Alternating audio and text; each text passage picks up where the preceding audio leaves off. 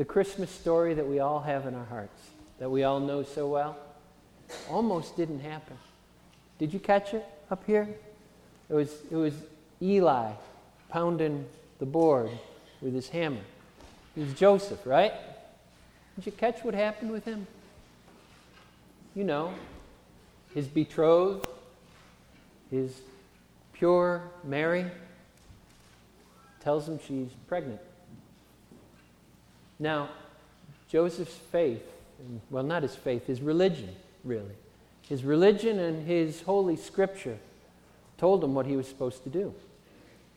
When something like that happens and you've been wronged, the scripture clearly says, and the religion clearly says, you call her out publicly and she is stoned to death. Now, imagine if Joseph had done what his religion and his scripture dictated he should do with such people, as they say. Jesus would not have been born, and Mary would not be venerated today. And this sort of thing happened to a lot of women back in the day. But Joseph decided to step beyond scripture and religion, and his heart told him to do something else. His heart told him to just set Mary aside with her family, slip out the door, quietly steal away. Just break it off with her entirely, but not publicly, so she could live and her baby could live. And he could go on his way and maybe find another woman to marry someday with a broken heart. But he tenderly loved Mary, and he didn't want to see her destroyed. He didn't want to see her hurt, no matter the hurt he was feeling. That's what his heart told him to do. But then his faith told him something entirely different.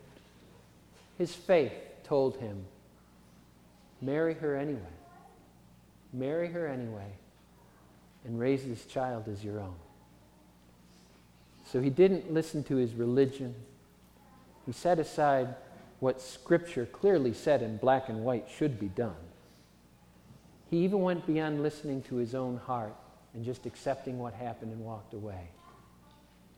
He embraced the love of God, opened his heart as wide as he could, accepted, loved, and celebrated her. This, my friends, is the model of love that challenges all of us, all of us. Not, not just to follow the letter of the law, not just to quietly say nothing and let things slide when others are possibly abused or cast out, but to open our hearts wider and let our better angels have our ear and love and accept and celebrate.